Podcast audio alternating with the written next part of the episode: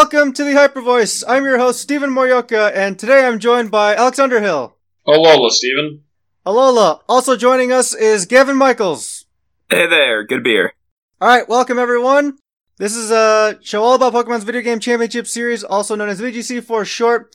Today we have a lot of various different topics to talk about, and for both of you guys, usually when people ask you a question such as, what would you prefer to hear first, the bad news or the good news? What what do you like to do? Mm. I like to. You always want to hear the bad news first, right? Like otherwise, you're just listening to the good news, thinking about, well, well that's, what's the bad news? Yeah. right? I, I agree with that sentiment. You know, you just you get it over with and you know end on a happy ending. Yeah. Okay. Likewise, we're gonna be doing the same thing here. We had an issue at the regionals in Mexico, and Mexico City specifically, I believe, was the city it was held in. But the big issue for the for the week, really, uh, since this event has been a charging issue by uh, in a certain match. I think it was the last round of Swiss for them, but essentially, what the situation was and what it really boils down to is their the main thing is one of the players did not let his opponent charge. Uh, and this was between games, correct? Yeah, Yeah, it was after game one. He said, "Hey, can I move to the charging station?" And opponent said no, and the judge backed up his opponent. Okay, so yeah, this this is pretty much what happened uh, when it boils down to the basics. But let's talk about this situation here. What do I think about it? What should the judge have done? What should the player, uh, you know, what pl- should the player have done here? I mean, I think we've all been in situations where our opponents asked us to charge DSs, right? Like, it happened to me several times at like the last regional I was at. This is a pretty common thing. It's just something you do. Like, I know, I never even thought about saying no. And I think that I could be wrong on this, but I'm pretty confident that players are entitled to uh, move to a charging station between games. Like, the judge doesn't have a right to say, yes or no. There's just like they should always approve it. Uh, on the judge part, I think from what I heard is just like DS charging is supposed to be like your responsibility and uh, everything else that they give you, charging stations, moving you, and stuff like that is just uh, accommodation and like not accommodations, but just uh, like little benefits that they're giving you that they don't have to go through with. Um, but I still definitely do side with what Gavin is saying. You know, I've been in the situation where my DS is on red, or I've been playing against someone whose DS has gone red.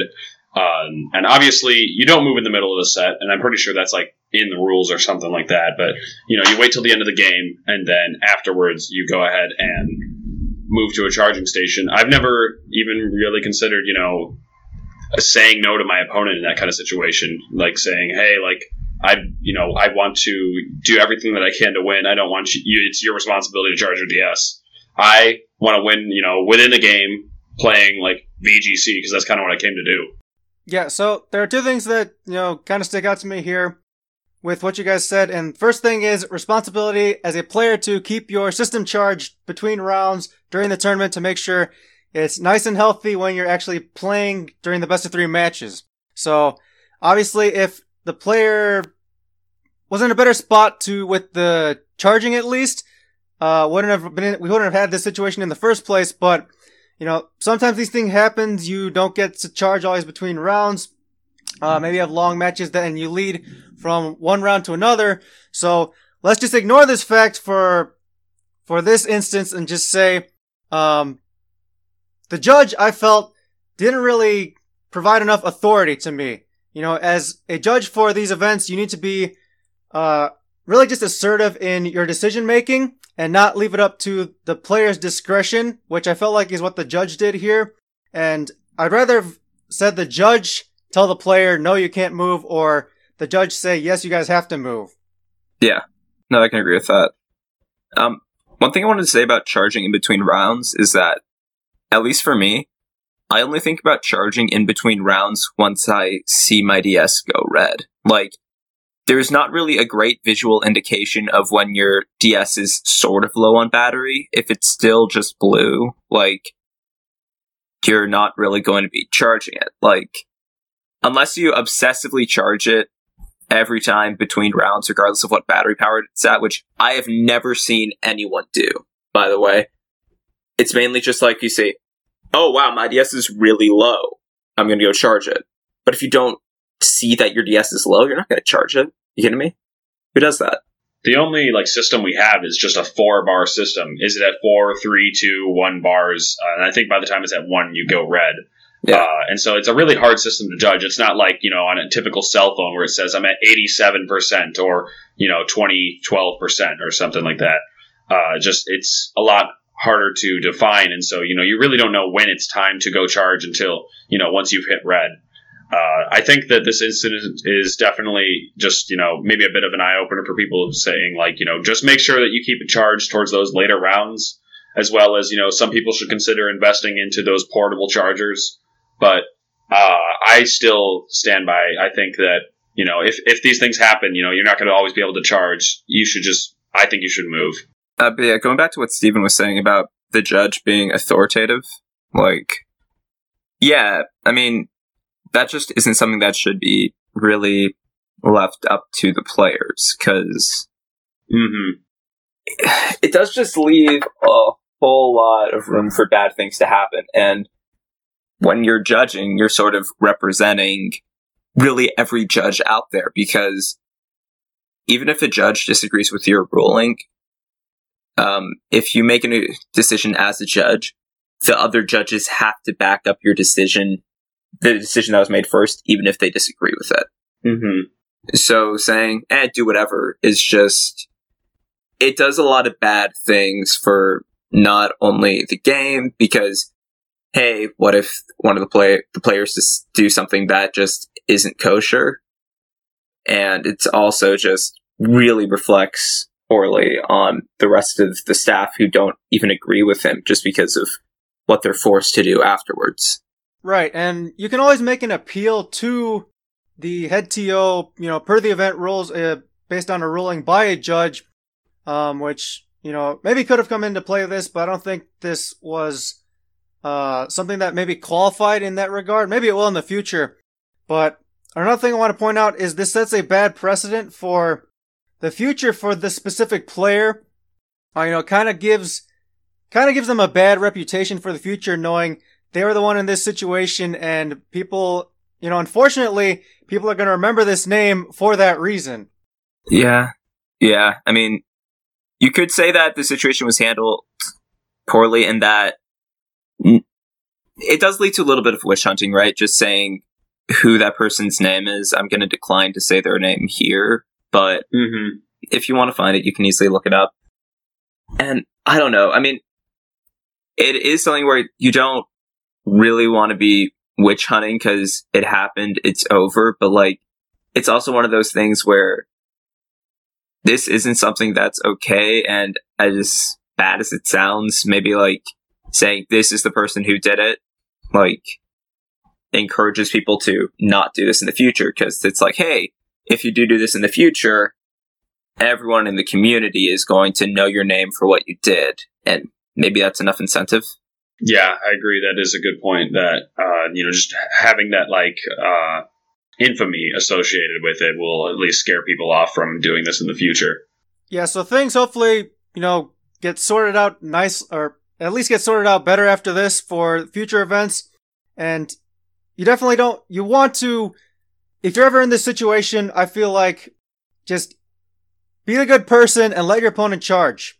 You know, there's, there's a certain line with, uh, doing things to win in the game, and this is not one of those right things to do. Yep. But I think we've said enough about this. You know, this has gone around plenty on social media, but the charging issue will put to rest. Hopefully this doesn't become an issue, uh, doesn't become, you know, revived in the future.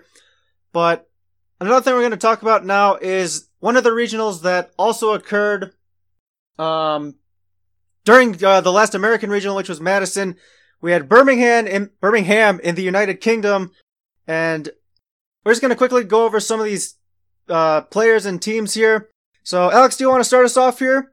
Yeah, yeah. So really, we ended up seeing Rachel take it home in the end, um, and Yeah, I didn't get to catch much of this event just because I was at Madison Regionals, uh, and I know you were as well, Stephen. But it was uh, it was being officially streamed, so that's really cool. If you guys want to go back and try to watch it. Uh, and Gavin, did you end up getting to catch any of it at all, or no? No, dude. Like, it's so hard as a player on the West Coast to watch UK streams because it starts. It starts like uh, so late for me that I can't stay up to watch it, and by the time it ends, well, that's around when I wake up. So Mm-hmm, mm-hmm. it's just a pain. But I did uh, end up. I mean, I'm obviously looking at the teams right now, but that's most of my interaction with it, unfortunately. Yeah, I'm right there with you. I only happened to see like one of the earlier couple of rounds when I woke up and I was getting ready for regionals, but really haven't got to see a lot of this event and uh, just haven't had the time to go back and check it out. But we did see a uh, pretty interesting team take it all in the end. One that I've seen before a couple of times on the ladder, but uh, they had Tapu Lele, Buzzwole, Nihilego, Arcanine, Drifblim, and Snorlax. So like a Drifblim Lele team, but uh, it has Buzzwole, who you don't always see there. Snorlax maybe to annoy Trick Room, as well as an Nihilego, which I do or do not know might have Trick Room as well. Uh, one thing that sort of struck me about the team is that I think one thing that we're seeing more so as the meta starts to progress is teams that sort of accept a couple of matchup weaknesses, which basically say, okay, if I see this Pokemon, that's a bad matchup for me, but they're, you accept it just saying, hey, there's a good chance I don't have to play it. Um, and one thing I noticed with Rachel's team is that really Arcanine is sort of her only way of dealing with Celesteela, right? Um, Mm-hmm. and while Arcanine is probably the best way to deal with Celesteela in one Pokemon, it's still just one Pokemon, and every Celesteela team has around a billion ways to deal with Arcanine appropriately. But it also is one of those calls because, hey, she's fairly weak against Celesteela, but at the same time, that allows her to distribute resources more to everything else, and that's going to make her much stronger than an average team uh, against a team without a Celesteela. That's very true. And even though, even you look at some of the other teams in the cut here who I imagined maybe she got to dodge during the rounds, but she probably also could have played them and during Swiss as well. But you see there's also three Celesteela in the top eight. And, you know, I like what you said about having extra resources to deal with the other Pokemon. And if you have, if you have enough, uh, resources and power behind you to get around everything else on the team, and you can whittle it down to say a three on one or four on one against Celesteela, you'll be fine in either in either case there. So uh, that's an interesting approach, and I wonder if we'll see more of it uh, in the coming weeks as the last few tournaments of the season uh, happen. Yeah. I mean, for the most part, though, that was sort of the exception in cut because, like, uh, the other, there was so much Tapu Koko Arcanine here. There's like, um, six teams with Tapu Koko Arcanine. Am I counting that right? I am not. Five teams with Tapu Koko Arcanine. Mm-hmm, mm-hmm. Yep, five. Yeah. And I mean, it is sort of to be expected because going back to the Celesteela thing, like Tapu Koko and Arcanine are the two best Molins at dealing with Celesteela, as well as being really good.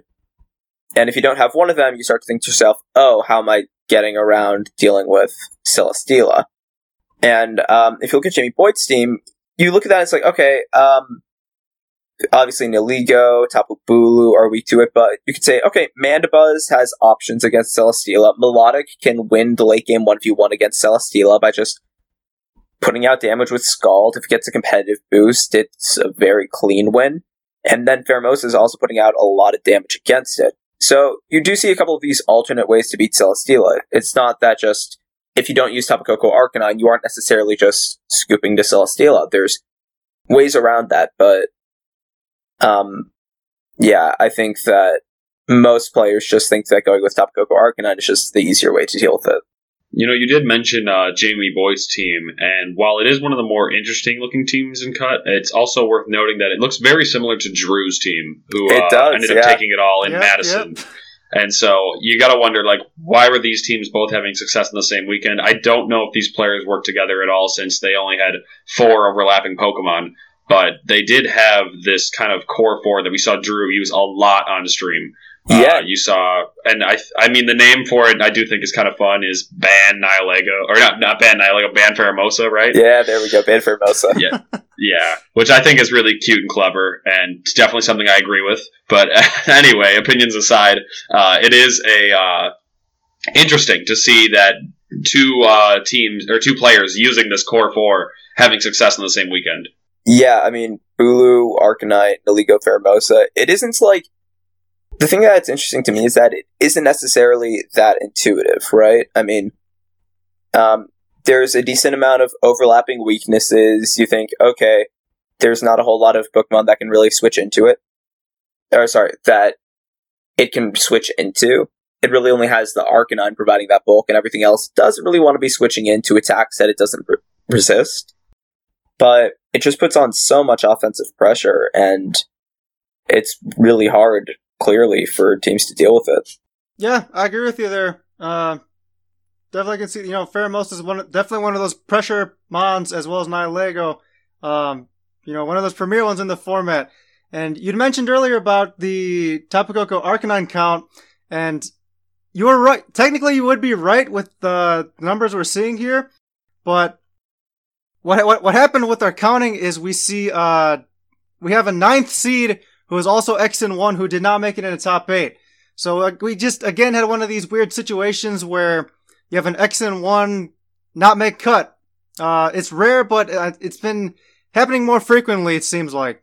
Yeah, that's definitely worth talking about, considering that uh, the team was very similar to uh, the team that made uh, to actually won it all. Rachel's team, you know, Tapu Koko instead of uh, Snorlax there. Otherwise, the teams look nearly identical, and so that's uh, just kind of interesting to see, considering, uh, yeah, that they both look so similar. But unfortunate that David was uh, unable to make it into the cut just because I think there was a round error. They didn't run the correct number of rounds. I think what ended up happening was that uh, players joined late, is what it was, I think, and that just boosted the amount of players there were.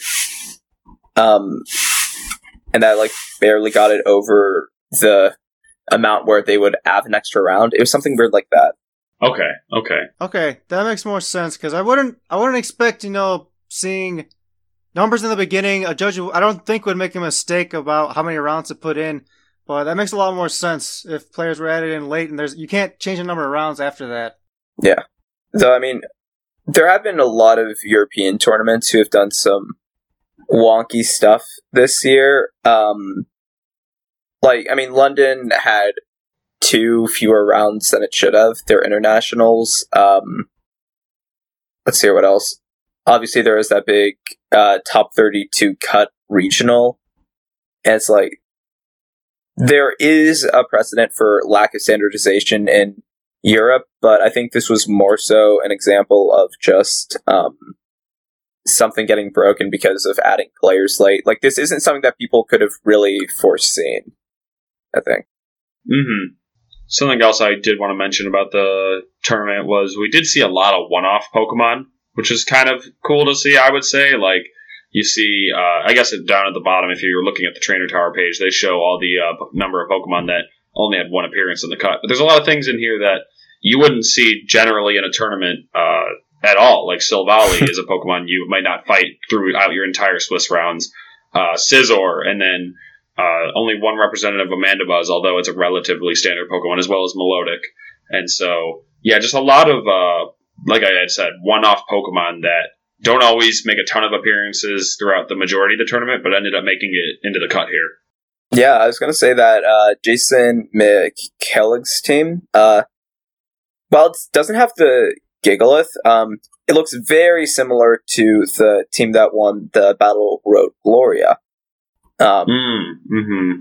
I mean, at least that's what comes to mind when I see the Silvally, and then has enough similar Pokemon that's like, okay, it's like that team, but with the Snorlax instead of Gigalith. And I'm just making a guess here, but you would think so. Yeah, yeah. You see, like this, like kind of common core. Like uh, a lot of players uh, I've seen in the cut with uh, Arcanine over that Silvally there, and then it's kind of just taking this uh, standard core that you've seen on the Trainer Tower site. Um, they talked about it in one of their metagame wrap ups, as well as uh, I believe Salamence used the exact same six, except Arcanine over Silvally to make it into the top cut of a regional before. So uh, just a lot of like, just a lot of good Pokemon meshed together. You take a, a really good three in the beginning there, Silvally, and then yeah, Mimilax. Uh, I'm sure people who uh, listen to all the podcasts have heard me talk about this several times over, so I'm not going to go into too much detail. But just, I feel like I've seen this a lot. Yeah. No, no, you're definitely right about that. Like every time I see the, you know, that core four, and even sometimes with a member replaced and then two, two of something other in the back, you know, I've seen that a lot. So Alex Gomez has it here at this tournament, as well as Jamie Dixon. Yeah, yeah, it, yeah, exactly, exactly. That's that's exactly the point we're trying to make here. Is it's very strong. It's been very common, uh, prevalent throughout the entire season. Uh, I mean, I think like the most interesting team here that, like, very clearly is Matt Carter's team, which most teams have like one Pokemon that you see. Okay, that's not too common. Matt's got three, which is impressive. I feel. Um, those three Yeah, are are uh, Salamence, who uh, he was using the Dragon Dance Z move set, right? Uh, I'm not actually sure. I've seen a couple of different Salamences, whether it's you're talking about Nails using uh, Toxic Is- sub. Toxic Sub 1 or his Dragon Dance Rock Slide Earthquake 1 with Roost. Uh, yeah, the, I bet you don't see Mence much anymore. Like from the beginning when he was using Devastating Drake, I think a lot of people realized that wasn't the way to go. So, yeah, Mence has really fallen off, and I agree that it's odd to see it here. Yeah, then it's also got Hariyama and Scizor, which is pretty pretty nuts. Um, I mean, Hariyama and Scizor both notable because they're both two Pokemon that just lose so much uh, if going against the Tapu Lele. Because Scizor's big thing is, as anyone who played 2013 would know, is its uh, stab technician bullet punch, which does a lot of damage. But if it's in psychic terrain, not so much. So partnering it with two other non-Lele Tapus makes it so that hey, he can reset terrain a lot. He doesn't really have to worry about psychic terrain. He can just bullet punch Tapu uh, Lele's pretty freely. Yeah, I definitely think you're spot on about that. As it, those the other the other Tapus being there, you know, like we've seen on plenty of those other plenty of those other teams from you know these past few weeks. It gives you terrain control, lets Scizor and Hariyama do their thing, uh, provide the priority moves for support and just dealing damage, and definitely provides a little more help against Gigalith too, especially with uh, Scizor being there. It's also funny that uh, Gavin is saying Hariyama is a notable, interesting Pokemon, considering he's won regionals twice with it. But it's dead now. It like Well, died. It not went to totally. Shadow Realm. Drew won with it. It's a shadow. Drew won Okay. with it. But yeah, but it's been like replaced with like mainly the Assault Vest set. I know that uh, Drew was using Flame Orb, right? I I can't remember, but I I know Drew had it. Yeah, he did, but like it wasn't his mainstay Pokemon. Like it wasn't. He did really hammer in bringing Bulu, Arcanine, Nihilego, and Pheromosa. Yes. I never saw Raquanid or Hariyama on the stream. I didn't watch every round, but from what I did see, like it was just banned Pheromosa the whole way. Yeah. Um, I mean, Hariyama's an interesting mon, right? Because Fake Out is really, really good, and it has really terrible distribution in the format. So having that um, is nice for just allowing you to set something up. Because that's what you really want to do with a free turn, because if you aren't setting something up, they can just double protect, and then, hey, you wasted your Fake Out. Um, and but that partnered with a potential Dragon Dance Salamence, Scizor, which is known for running Swords Dance. Um, that's a little bit of synergy right there. And then what it also does is just really do a good job of dealing with Porygon 2, which not many other Pokemon can say. Because like even Buzzwole actually like loses a one v one against Porygon 2, which is insane, right? How is that? I guess because it's stuck using superpower. Yeah, they use superpower, Porygon 2 recovers, and they just lose. Yep, yep, no, definitely. Uh, I played a, I played a team, I played a team that had Buzzwole back in the Virginia regional. I was able to, my Porygon 2 was able to win against Buzzwole, mainly because of superpower. It kept losing its strength. Yeah. so, uh, yeah, I can back you up on that. All right, I guess Porygon 2 is as dumb as Gavin describes it to be. Yep. yeah, but Hariyama can just keep using close combat. You're never going to lose that strength.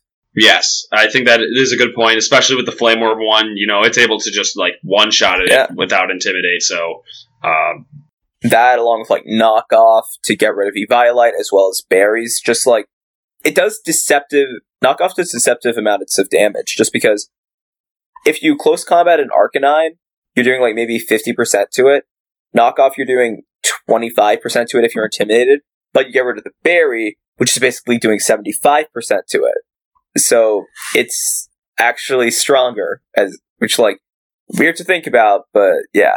you're making Pokemon sound like an economy class. Like, you know, it's better to invest in a, in a knockoff early because then you're really just growing your growing your damage output. Oh yeah. But I do agree. Uh, it's fun that uh, you know we saw Hariyama here as lo- well as a lot of other you know interesting picks, and uh, it was really cool that Matt was able to show off such a interesting team.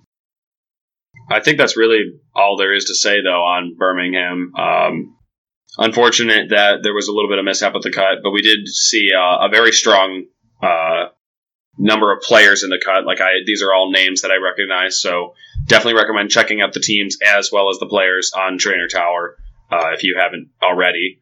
And I guess really now what we got to talk about is uh, regionals. You know, just regionals are done now. We we don't exactly we don't have uh, results from Mexico yet, so we'll maybe talk about those in the future uh, once we know all the teams and how all the players finished. But we do know that all regionals are over. Uh, there is a couple of special events left to happen, but uh, th- there's nothing left that's going to reward uh, as much CP as a regional, and so I guess it's time to kind of talk about them all as a whole. Wait, there are special events in the United States? There is one. You did not know about What? the Ohio one? Are you kidding me? That's what everyone's doing. It's actually for us recording right now, Gavin. It's this rec- coming weekend. Oh my god. So you know, you check your flight prices to Ohio if you really need more CP. I don't know how well you're doing. You're like six, I think, right? I'm fifth now. so are you worried about leapfrogging right now? uh, I mean, Chuppa's too far ahead of me. It's annoying. He's like 100 points ahead of me. well, you get 130 for first at a special event. So, you know, if you're feeling confident enough in your hard trick room, you know, bring it out there and, you know, maybe, maybe leapfrog a little bit past, uh, Chuppa if you are able to take it all. Wait on, weren't special events designed to be like for regions that couldn't, didn't have enough regionals or events there? So it's like, hey, you can have a special event just to like, as a thing. You know what? I don't know what they were designed for. I felt like they were supposed to be supplementary just as additional tournaments that certain places wanted to hold. I think Oh, when I was reading about special events in the description, it made it sound like, you know, they were going to be tournaments hosted alongside like gaming conventions. And that's Oh, what this one is. Like this, Gotcha. it's at Origins, which is a gaming convention. Never been to it, don't know much about it, but that's what it is. They're going to be hosting like PCs all week long, like tw- one or two daily. I can't remember. Uh, so that's what a lot of people are doing is uh, if they want to, you know, seal up that invite or you know make the CP thresholds that they have to get uh, at nationals easier, then that's what they're going to Origins for. Dude, I've been to a solid two PCs this in Southern California this entire season. That's so crazy. Oh my god! Is I mean, that just because you don't need them, or is it because of just availability? we don't we don't have events in Southern California. It's not a thing that exists. Well, you have regionals, and you just made a count there. Shout out to tournament organizers in Ohio, man. Like as much crap as we give them for how many events they have, like they clearly really care about doing a good job. And I mean, they're doing an excessively good job. But I mean, hey, They're going to keep running those tournaments, keeping you know uh, keeping the opportunities out there. You know, if you really want Pokemon events, you know, book yourself like a one week trip to Ohio. You can make it to like three mid seasons. I'm sure. Yeah, no, and Yeah. that's I mean, that's why they have so many players in Worlds. Actually, wait. Actually, I think they only have one Worlds player, if I'm right. Well, isn't Ashton represent Ohio? Yeah, and that's it, I think. Maybe. Okay, okay. Well, you're the one keeping up with all that. Um, I have to obsessively check all that. It's it's not fun. Whatever. Anyways, Yeah, yeah. But yeah, that uh, I think that last special event happening at the Origins Game Fair is, you know, throughout this middle week in June, They have PCs from Wednesday through Sunday. They have the special event on Saturday. Um, yeah, still a lot of points that people can try and pick up to, yeah, meet those thresholds, which is the point I want to bring up here is if obviously there aren't many events left, but you want to make sure you've crossed those certain thresholds um, to make your nationals finishes a little bit easier, or just know what you have to do to qualify there if that is your last ditch effort. But uh, Gavin had mentioned he was talking about how he doesn't have that many PC events in Southern California, but obviously didn't seem too bummed about it, mainly because he's had a lot of success this season, winning two of the 15 North American regionals here. So obviously performing very well. And we also have Alex who won in Collinsville. Um, yeah, obviously. Are you, you just guys... buttering us up for no reason, Steven? Where are you going? No, no, I'm, I'm trying to get, I'm trying to get to a point here, but you know, with, with the, these regional wins, you guys pick up a, rack up a lot of points to help in your aid in qualifying for Worlds. Still crazy to think that even with Gavin's two regional wins alone, he did not qualify for Worlds and had to get points from elsewhere. Uh, kind of just to think about that. But, uh, regardless, regionals this season, we had the four that were in the fall that played in the 2016 format and then everything else that happened, um, since then in the 2017 format. Just what are your overall thoughts on how everything, how this season played out? Okay. So, I think the big thing is this season started off really, really crazy. At least if you're looking at 2017. Like, do you want us to talk about um, the late after Worlds 2016 regionals or just start with 2017? No, Nah, just start with 2017, I'd say. Yeah, that's that's right. fine. So, if we're looking at 2017 results, um, it started off being really, really crazy, I think is the best way to put it. Like, um, the first couple of regionals were San Jose, which was won by some Drampa. Um, it's like, that's weird. But the thing that that introduced, which is the important thing, is that regional introduced the world to Tapu Fini. Which, like, yes. It's really weird to think about now, but Tapu Fini just wasn't a thing until Anash used it. And then when Anash used it, Tapu Fini really, really, really became a thing. You know, how could a Tapu be good if its terrain doesn't even boost its stab moves? Exactly, right? Like, it just didn't make any intuitive sense. People just didn't think about it. And then, um, at Dallas, what had happened was it was another Porygon 2 Araquanid team that ended up winning. Uh, this is our other two time regional winner, Andrew Nowak, who won that. Um, mm-hmm. The interesting thing there was he had Mudsdale, which was like also not seen. And Mudsdale got first and fourth at that regional, which was insane because Mudsdale, to be clear, just wasn't a Pokemon at the time. Mm-hmm. It was a ride Pokemon. Oh yeah, no, like that was Pokemon. really important. And then like what we're seeing here is a lot of metagame development though, because at Dallas, that's when Tapu Fini started to really become popular because it was the most popular Pokemon at Dallas after not being used a week ago, just skyrocketed up. And that's the craziest thing to me. Um, and then we're really starting to see like the modern strategies emerge. There's still a lot of weirdness. Krookodile was still a popular Pokemon, which didn't last super long, but hey. We gotta find Intimidate somewhere. Exactly. Yeah. People wanted to be cool back then. They didn't just want to use Arcanine on all their teams. But they real needed to realize that they should give up their dreams. Well, that's because, you know, very early, Marowak was actually like number one. And so oh, everyone yeah. had their fire type. They had Marowak, and it's like, well, why add an Arcanine? I don't need an additional fire type. And I'm not worried about Kartana because Kartana's for some reason also not a thing yet. So I'll use Krookodile. Yeah, exactly. Like Marowak was just so popular, which was really strange to think about in retrospect. Like, I mean, it slowly went down as the regionals went on, but you still saw it in like, even in Georgia, the third regional, you saw it on a quarter of teams, which is crazy high. Like I think now if we saw one Marowak in Top Cut, we'd be like, "Whoa, it's crazy." Throwback. Yeah. Throwback, right?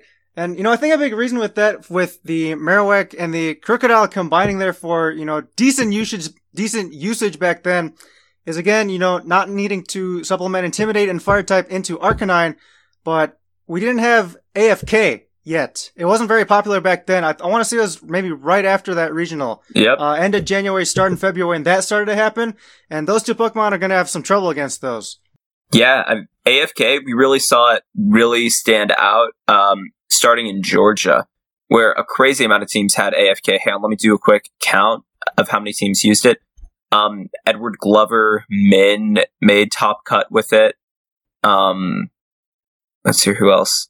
Uh, Alvin Hidayat made cut with it. Rajan Ball made cut with it. Um, and you see a lot of like pseudo AFK where it's like one mon off, that sort of stuff. And it's like, it really got popular at that point. Like between Dallas and Georgia, I'd say is when people were saying, "Oh, AFK, that's the new meta. That's AFK. It's the meta."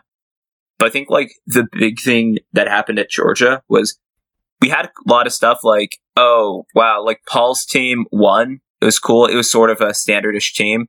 Um, Sun Dude obviously introduced the world to Lilligant Torkoal, uh, which was very strange. His team was super weird. But I think the most important thing to come out of that was Volt Switch Tapu Koko, which Alvin Hidayat got top four with. Because now we just accept that Volt Switch is sort of the move on Tapu Koko. Like all Tapu Kokos have Volt Switch, but it just wasn't that common. Like no one used Volt Discharge. Switch. Yeah.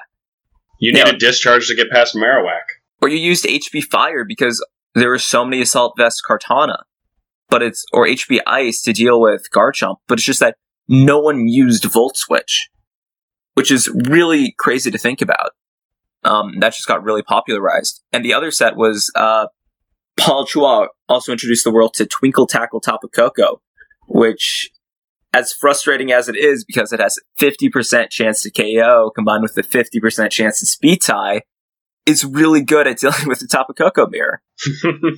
yeah, the you know just add a coin flip on top of a coin flip. Yeah, I mean, that was, Georgia was such an impactful regional, in my opinion. Like, it added so many, it had so much stuff. You didn't really think about it at the time, but it was really forward thinking.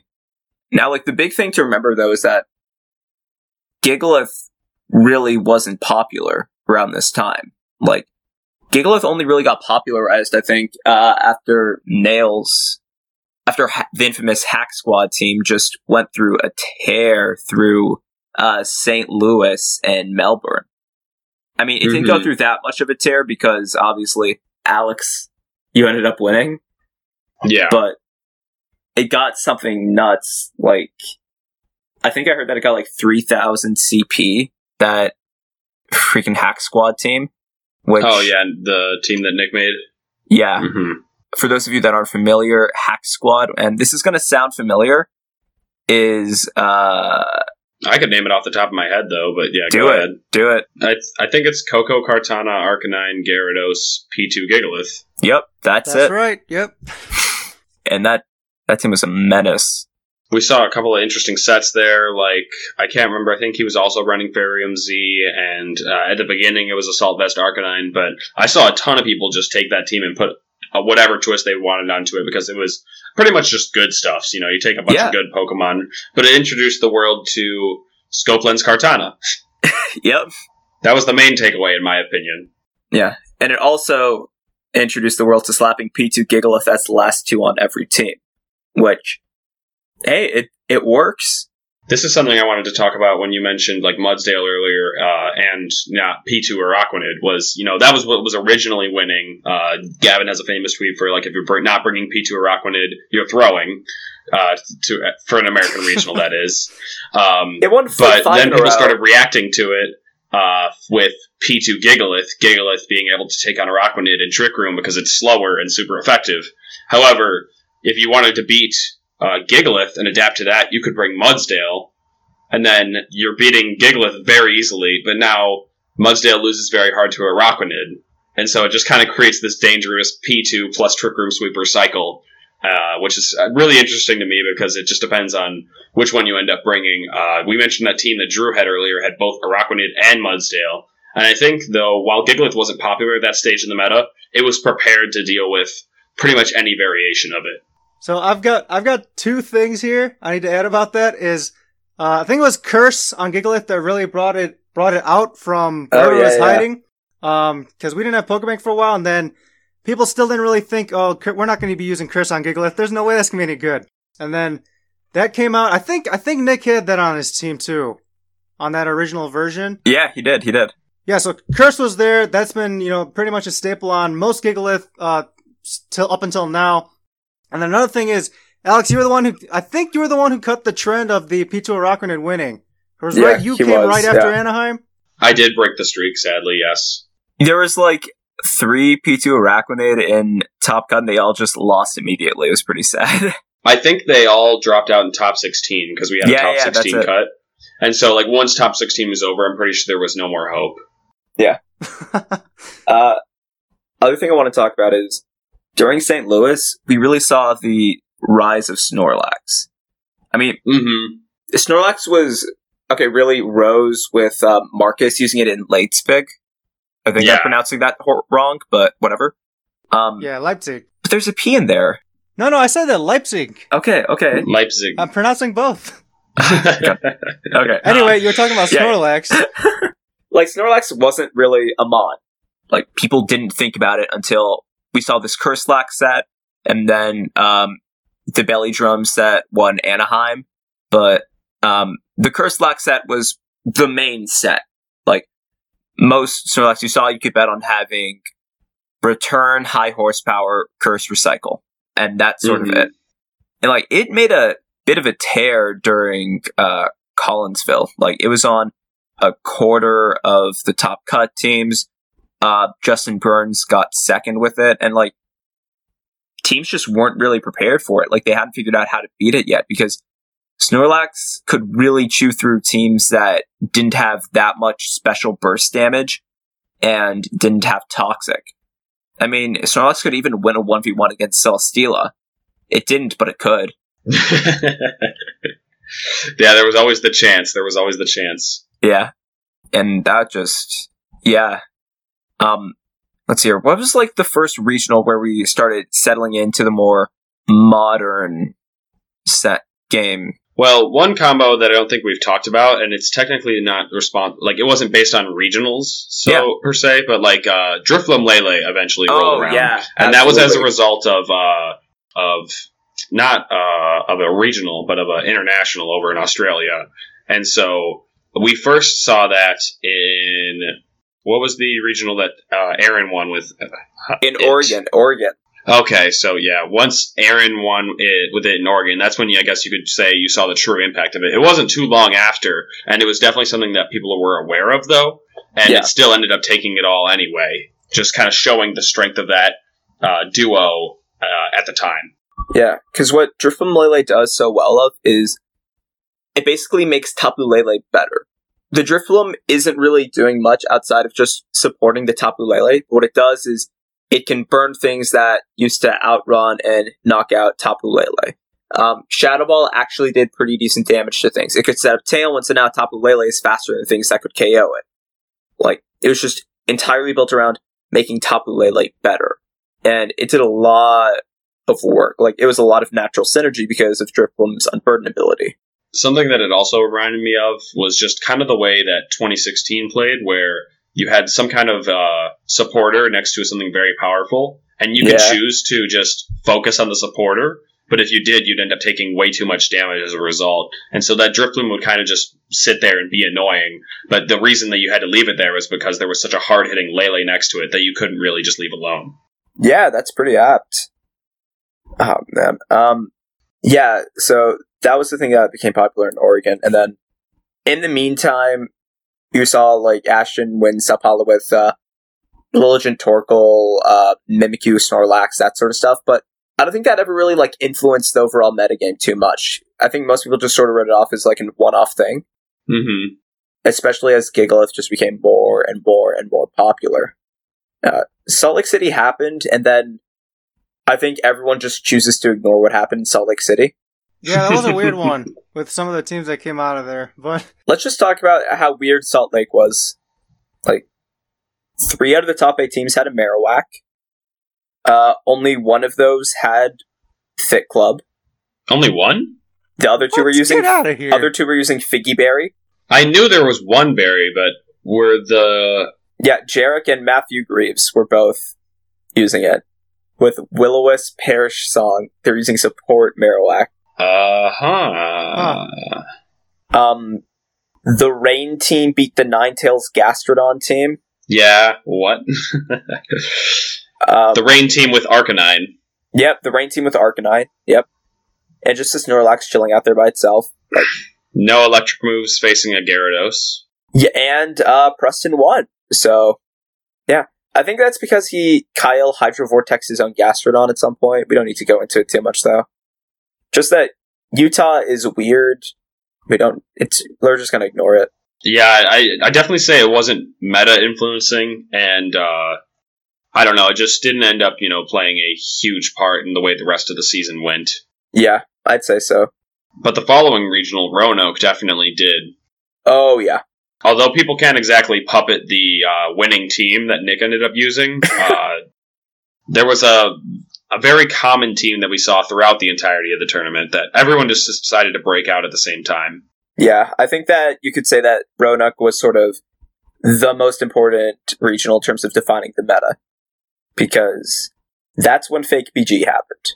hmm And like we saw a lot of top players representing it in the cut, as well as several just representing it on the stream that they were having there uh, that didn't even make it into the cut. There were so many players using it at the same time at this regional. There were five rounds in a row where someone was using Tapu Koko, Tapu Fini, Kartana, Arcanine, Porygon 2, Gigalith. Like, I mean, we'd seen a similar team before with uh, Togedemaru over the Tapu Koko. There was a, Yeah. it was a very common Japanese team. I think I got second at Gloria. Don't quote me on that. And then uh, William Tansley Star KO used it to uh, get top eight at Sao Paulo.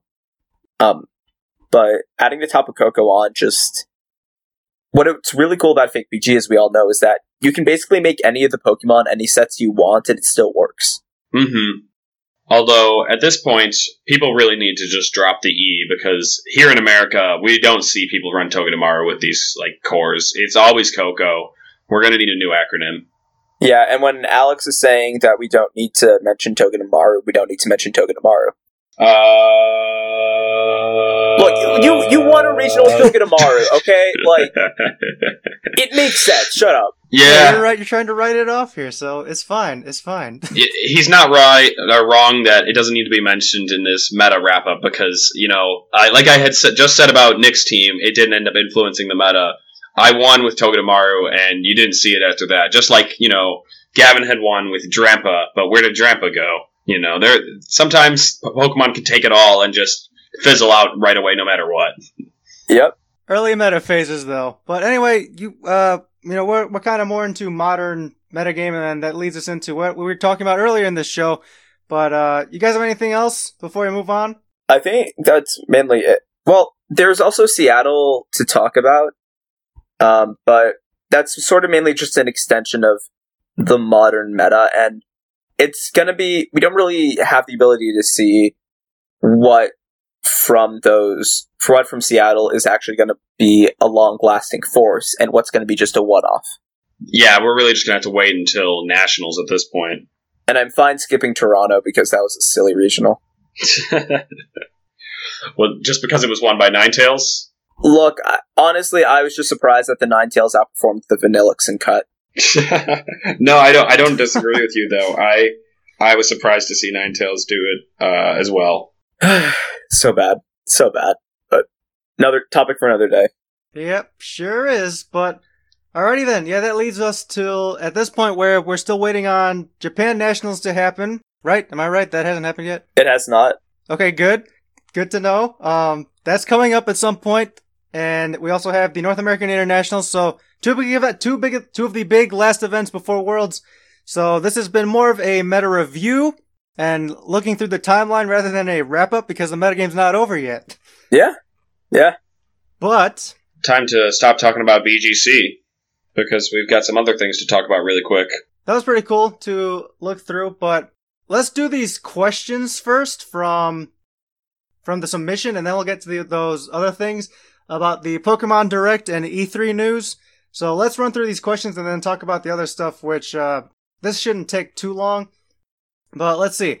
Uh, so we got questions from Philip Heinrich, which ask, so we have three of them here. The first one is, what do you think about replacing the X-Cut system with more Swiss rounds in tournaments?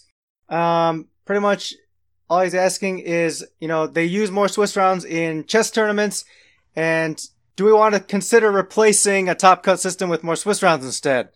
Um, what do you guys think? I think more Swiss rounds is awesome because, like, the whole point of resistance is it's supposed to weed people out from each other. It's like, okay, this person is probably better than this person, but it's close, so we use resistance. More Swiss rounds is just like, it's such a, it feels better. Because if you just keep winning, like, you can prove that, hey, I deserve to be here, as opposed to just a computer approximating, well, do you deserve to be here?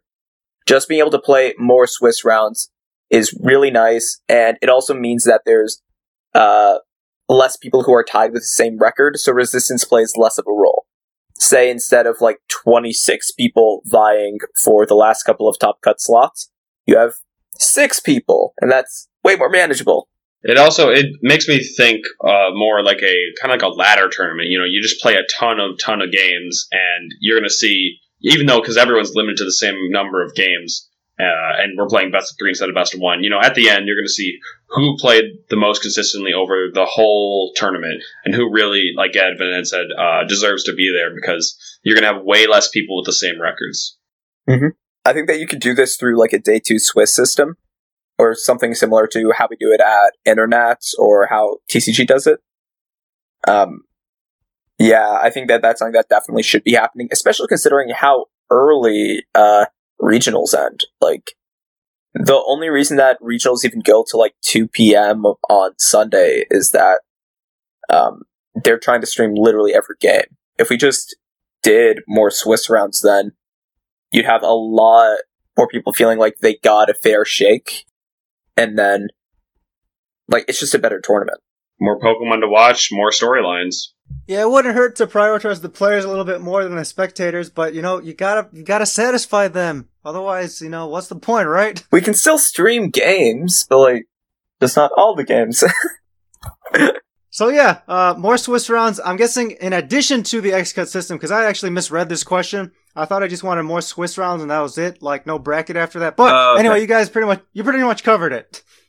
Uh, yeah, so yeah, I agree with that. Definitely, uh, more Swiss rounds would definitely be better to add to the tournaments. Still have a some sort of single elimination format after that uh, in the cut. But anyway, moving on to the next question. Uh, he's been following VGC for around a year now, and there's been something bothering him. When people talk about how to improve in VGC, the usual advice is to understand why you've lost. This makes sense, but how do I do this as an unexperienced player?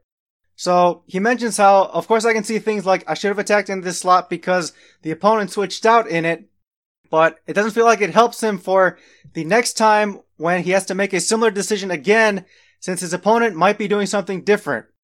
In chess, there are engines that evaluate the position and tell you the best move when in Pokemon this does not work. So, I understand what he's saying here. In chess, there, there are only a certain set of moves that each, uh, what is it, piece can do in the games with Pokemon, everyone can have different EVs, abilities, or not ability, EVs, uh, movesets and items, so that changes a lot of things differently. Um, so yeah, what do you guys think here? I think the big thing is that you don't want to look at it in terms of, oh, um, I should have made this read right. Because generally, you don't want to be relying on having to make reads. Um, mm-hmm the way that you say, why did I lose this? is more so from an end game analysis perspective. Usually you want to see, okay, I lost because this happened. Was there a move I could have done here that would have covered all his potential options leading forward? Because what you really want to be doing is sort of take the time and look at one scenario where there's like a couple of turns left and just try to flowchart it because that is what you're essentially doing when you're playing well in VGC is you're just going through all of your opponent's options and deciding what do I do? Is there a way that I can cover all of his options if I'm in an advantageous position? If not, what do I want to do that can get me back into this game? Or what options am I willing to ignore for whatever reason? And just think about it like that. Instead of saying, oh, he did A, so I should do B, because he might not always do A. So would you almost want to call this sort of a path, the path of least resistance to victory? Oh, it's almost in a sense, you know, because you're saying you don't want to have to rely on the reads, but rather make those plays that, uh, you know, give you, put you in those advantageous positions to win later on in the games.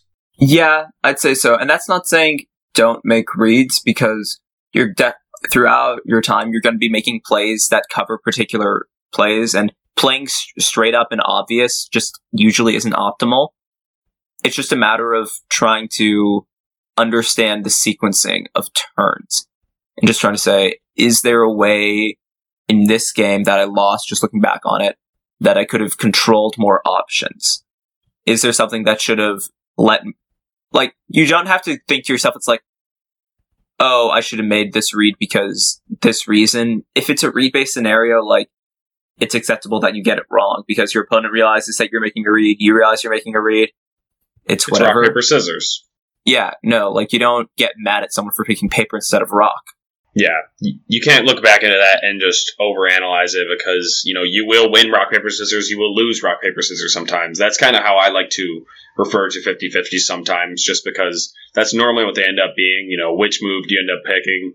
Um, and so that's not a reliable way to go about winning. And as Gavin has said, you don't want to look back and look at that turn and say, ah, if I had just picked the other option, I won the game. Look back further to where you could have avoided that completely, to where there's a scenario where I click move one and two, and my opponent can't win. And like you look at that, and you if you find those moves, you'll find yourself winning a lot more games. And so it may be difficult, but uh, another thing uh, I wanted to you know kind of mention, uh, and I see uh, Nick Navarre Nails mention this a lot on Twitter, is to uh, play your game. Like you want to play, Yeah. uh, you know, a team that you want to play your team more like actively than reactively. Because if you're playing to like execute your own strategy, you're normally going to have a better time than trying to spend every turn reacting to what your opponent's going to be doing. Yeah. Yeah, no, I think that's definitely fair. Yep, definitely. Play your own game. Definitely turn the dial down on that microscope. Don't zoom in on a specific turn, but you know, look at your entire game plan as a whole and the entire game as a whole and reevaluate from there. So, last question here is do you think that people should experiment more during team building? Many people are using similar teams, but people like Ashton Cox or John Who are proving that it is possible to be successful while using non-meta Pokemon. So, I'm going to start off here by saying Sure, people can experiment more during team building. Uh, makes it more, I guess it could make it more fun to do that and play in. But at the end of the day, people want to win, win the matches, win the games. And sometimes the best way to do that is just through using something boring standard meta Pokemon. And, you know, when it really boils down to it is, can this creative team get you wins? That's, you know, kind of a, one of the deciding factors on whether you want to use something like that. Uh, the ultimate, the ultimate, th- the ultimate thing is, can you win with this team? I think Steven wrapped it up pretty well. You know, uh, I could try to win with three starters and then, you know, the other three for my in game team and be really proud of that and be like, wow, like, I can't believe I managed to get some wins with this team. This is so fun. You know what else is fun? Going on and winning a tournament, you know, winning a whole tournament. And if you have to do that with Arcanine Koko and a bunch of other Pokemon that you see every other game, that's fine because a lot of players play VGC to get enjoyment from winning. You play for the competition. And so if you're playing to win, you're going to use the Pokemon to give you the best chance in winning. You will see sometimes surprise strategies take it all, and that you do need a bit of creativity to succeed in VGC, especially at high levels. But, you know, standard teams can get you there, and, and not all of it is about team building uh, and having that edge in using strange Pokemon, but it's also about playing the game. Um, one thing I want to say is that I think it's sort of an odd choice that he chose Ashton and John Who as his examples because um, I think the two teams he's referring to, which are John Who's electric spam team and Mhm. Ashton's team that he used to win Sao Paulo, are both examples of very aggressive teams that can just flat out lose when um, given a bad matchup. So I'm not necessarily sure how creative Ashton's team is, for example. There's a lot. It's basically just slapping on a whole bunch of pairs together that we've all seen before. And like, that's not to discredit it because it's basically using a whole bunch of strong things that work together and it did it in a cool way. I mean, John Hughes' team is obviously super creative because it has a Pikachu and Electivire, so by definition creative. But Mhm. they really struggle as teams when presented with something that they're weak against. I remember that I played John Who twice at the Seattle PC, and I had an Assault Vest Kartana, and because of that, I legitimately just won all the games. He couldn't beat me. He just could not beat Assault Vest Kartana. And in my opinion, that's a weakness in team building if a Pokemon can just show up and just completely ruin your day. I mean, another thing is with Ashton's team, like Assault Vest Garchomp, which I had like sort of, it was very close to just winning it by itself. Um, and I don't think that those are necessarily examples of strong creative teams. What I think are better examples of strong creative team building are things that just you don't expect, but are actually very strong. And that Tapu Lele Drifblim, very creative, right? Like, no one was thinking about Drifblim and stuff like that. And it was so successful because it wasn't something that was really easily beaten. It was just something that had a strong matchup versus a lot of teams and versus the teams it didn't have a strong matchup against. It didn't just throw away the game to it. It was saying, Hey, I can still win this game. Um, and you are seeing a lot of creativity ultimately end up winning regionals, even if it's not filling out the rest of the top cut. Like, I mean, hell, look at Virginia. Like, does anyone know what's going on with Nick's team? No? Okay, good. And How could like, you? like that was the fake PG regional, and it was won by Grass Spam and Clefairy. Like it's toxic, toxic stall Salamence. Like creativity is very important because if you want to get an advantage outside of just being able to play mirrors better, you have to go for niche team building options that your opponents aren't prepared for, but are very strong and play to your strength. But you have to be doing it in a way that actually manages to cover everything. Otherwise, you're just sort of not really playing to your own skill. You're just playing to, I hope I get a good matchup here. And there's matchup reliance in everything, but you should never, ever have a team where you just see a Pokemon in team preview and then say, oh, I guess I'll just lose. That's just not a consistent way of doing things. Nice in my opinion. Cool, cool. So yeah, I think I think uh you know you I kind of get your point about uh both you know the two examples teams not being you know the craziest uh this season, but uh maybe he was referring to a bit of their history and their some of their Pokemon choices. But regardless, um I think that'll do it for the questions. Hopefully we answered Philip to we answered them to the best of our ability and that those satisfy uh, what you're looking for, or maybe you got more out of it. But uh, thank you for the submission. You know, I really appreciate that. And lastly, we're going to move on here to these last few these last few topics, and hopefully we get to wrap up soon. But uh, this last week or so, we've had uh, some very, very uh, kind of crazy Pokemon news um, dished out over the the directs and the Nintendo E3 Spotlight. And let's I want to just start with uh, the Pokemon Direct. The beginning, like those first 20 seconds were the biggest tease I'd ever seen, uh, for us, you know, specifically for VGC too. You know, started, hey, something might be, we're doing this Pokemon game for the Switch, and then it starts, goes to, oh, it's Pokkén Tournament DX Deluxe. For like six to seven minutes. like yeah, just right? it just dragged on. Then they move on to, um, we're gonna be getting new games later in November. That is Ultra Sun and Ultra Moon. Um, obviously we're gonna have to be switching over to those once we get to that point for the new VGC format. Um, so that was one thing. The other thing from E3 is that the president, Ishihara, I think. Anyway, the, the, the president of the Pokemon company, uh, he talks about saying how there's a core RPG Pokemon game coming to the Nintendo Switch that'll be coming in, uh, over a year or so. So probably late 2018, 2019 maybe. So interesting announcements. You know, game coming to Switch. We're getting a new 3DS games, Uh, kind of, kind of like the black to white two for this generation. Um, yeah, just really quick thoughts, opinions on this. I mean, it's going to be interesting to see how it affects VGC, right? Because, like, obviously we can't all bring Nintendo Switches to events just because, like, the battery life is an issue. Mm-hmm. Maybe they'll have ways to get around it, but that seems problematic.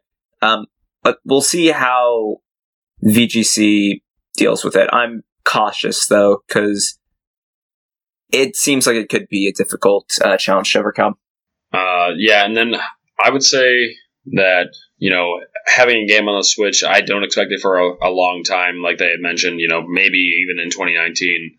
So to see what happens when we get there. But uh, I'll be excited to play it. However, I don't think it. I'm not excited to see what it does to VGC because it's a big, uh, just I don't know, mix in it, and I don't really know how it's going to be taken. So uh, we'll just have to wait for when that ends up happening. If it's just completely ignored, if we all have to end up playing on Switches, uh, we'll see when that gets here. And then as for Ultra Sun and Ultra Moon, I personally am really excited for it. I think it'll be cool if they, even if they take us back to the same world, if they just put some spin on it, add some uh, new stuff. Uh, I personally think it'll be really fun, uh, even if it is, you know, back in the same world. Uh, and then I guess the only we didn't see a whole lot, but I really do not like the look of uh, White Kyurem and Black Kyurem, and they're basically doing the same thing here with Solgaleo and Lunala. And Yeah. they, they look really ugly, if I'm being completely honest. I, I hate the like blending Pokemon look. It's just gross. If I wanted to see two Pokemon fuse together, I'd go on DeviantArt. Yeah, yeah, exactly. You know, there's tons of people doing that. We don't we don't need that in the official games. Yeah, so this this is happening in November. You know, this with the Switch stuff. I feel like um, we'll have to wait and see on that. We don't know whether it'll be Switch exclusive. Will it be simultaneous release for Switch and the 3DS versions? I don't know. Just we'll get to talk about that eventually. Um, but you know, with Ultra Sun, Ultra Moon, uh, what this, you know, this is looking a little ahead here, but this makes me worry that we're going to be playing VGC 27 up until November or December again when they had a they had an opportunity to switch us ru- immediately after Worlds. You're always hoping for that, Stephen. I think you know yes, not not everyone is. I I think it could be fun. I know you're like one of the you're a minority here in that you want to switch right after uh, Worlds. Uh, I do think it would be interesting to do because you know the format would be kind of interesting if it peaked at Worlds. Everyone kind of bust out literally everything they have because you have nothing else to hold those ideas for. But uh, I don't know. It's kind of cool to see that post Worlds development too. It's kind of its own its own thing. Yeah, yeah, but Uh, it's but like the attendance numbers on it are really bad though. Like, I mean, this last year, God, what were the post World 2016 numbers like? They were just like, do we have any that were under 64? Obviously, like all of them are under 128, but didn't any get that bad? No, no, nothing got that bad. There was one that got like maybe 160 to 180. I don't know, something around there. Philadelphia was kind of big. Yeah. Mm-hmm. Other than that, like you're right, they're all under 128. The others. Yeah. Okay. But yeah, it was. I don't know. It's it's definitely sad to have to play uh, a, s- a quote unquote dying format because you're really not playing it for anything huge anymore. Uh, and you've already you know peaked with worlds, but uh, I I don't really see a great way out of it. So you know we're gonna have to play it until Ultra Sun and Ultra Moon comes out, and we'll have to see what all br- uh, that brings with it. Hopefully, not another regional dex. Or Stephen is definitely quitting VGC. Uh, I may not even take that, so let's, let's not talk about that right now. But um, yeah, Ultra Sun, Ultra Moon in November. We're probably gonna get more. Uh, you know, obviously at Worlds, there's gonna be some special reveal for the game, or yes, probably for probably for those games. But anyway, that's our show. Let's uh close out here, and thank Gavin Michaels for being on again. Thank you so much. Yeah, it was great being on. Always a pleasure having uh two-time regional champion and a national champion. You know, pretty good player we got here. yeah, he's pretty all right. Yeah, Gavin's not too bad. Uh, I don't think. uh, we'll, we'll, we'll go with that. We'll go with that. Okay. All right.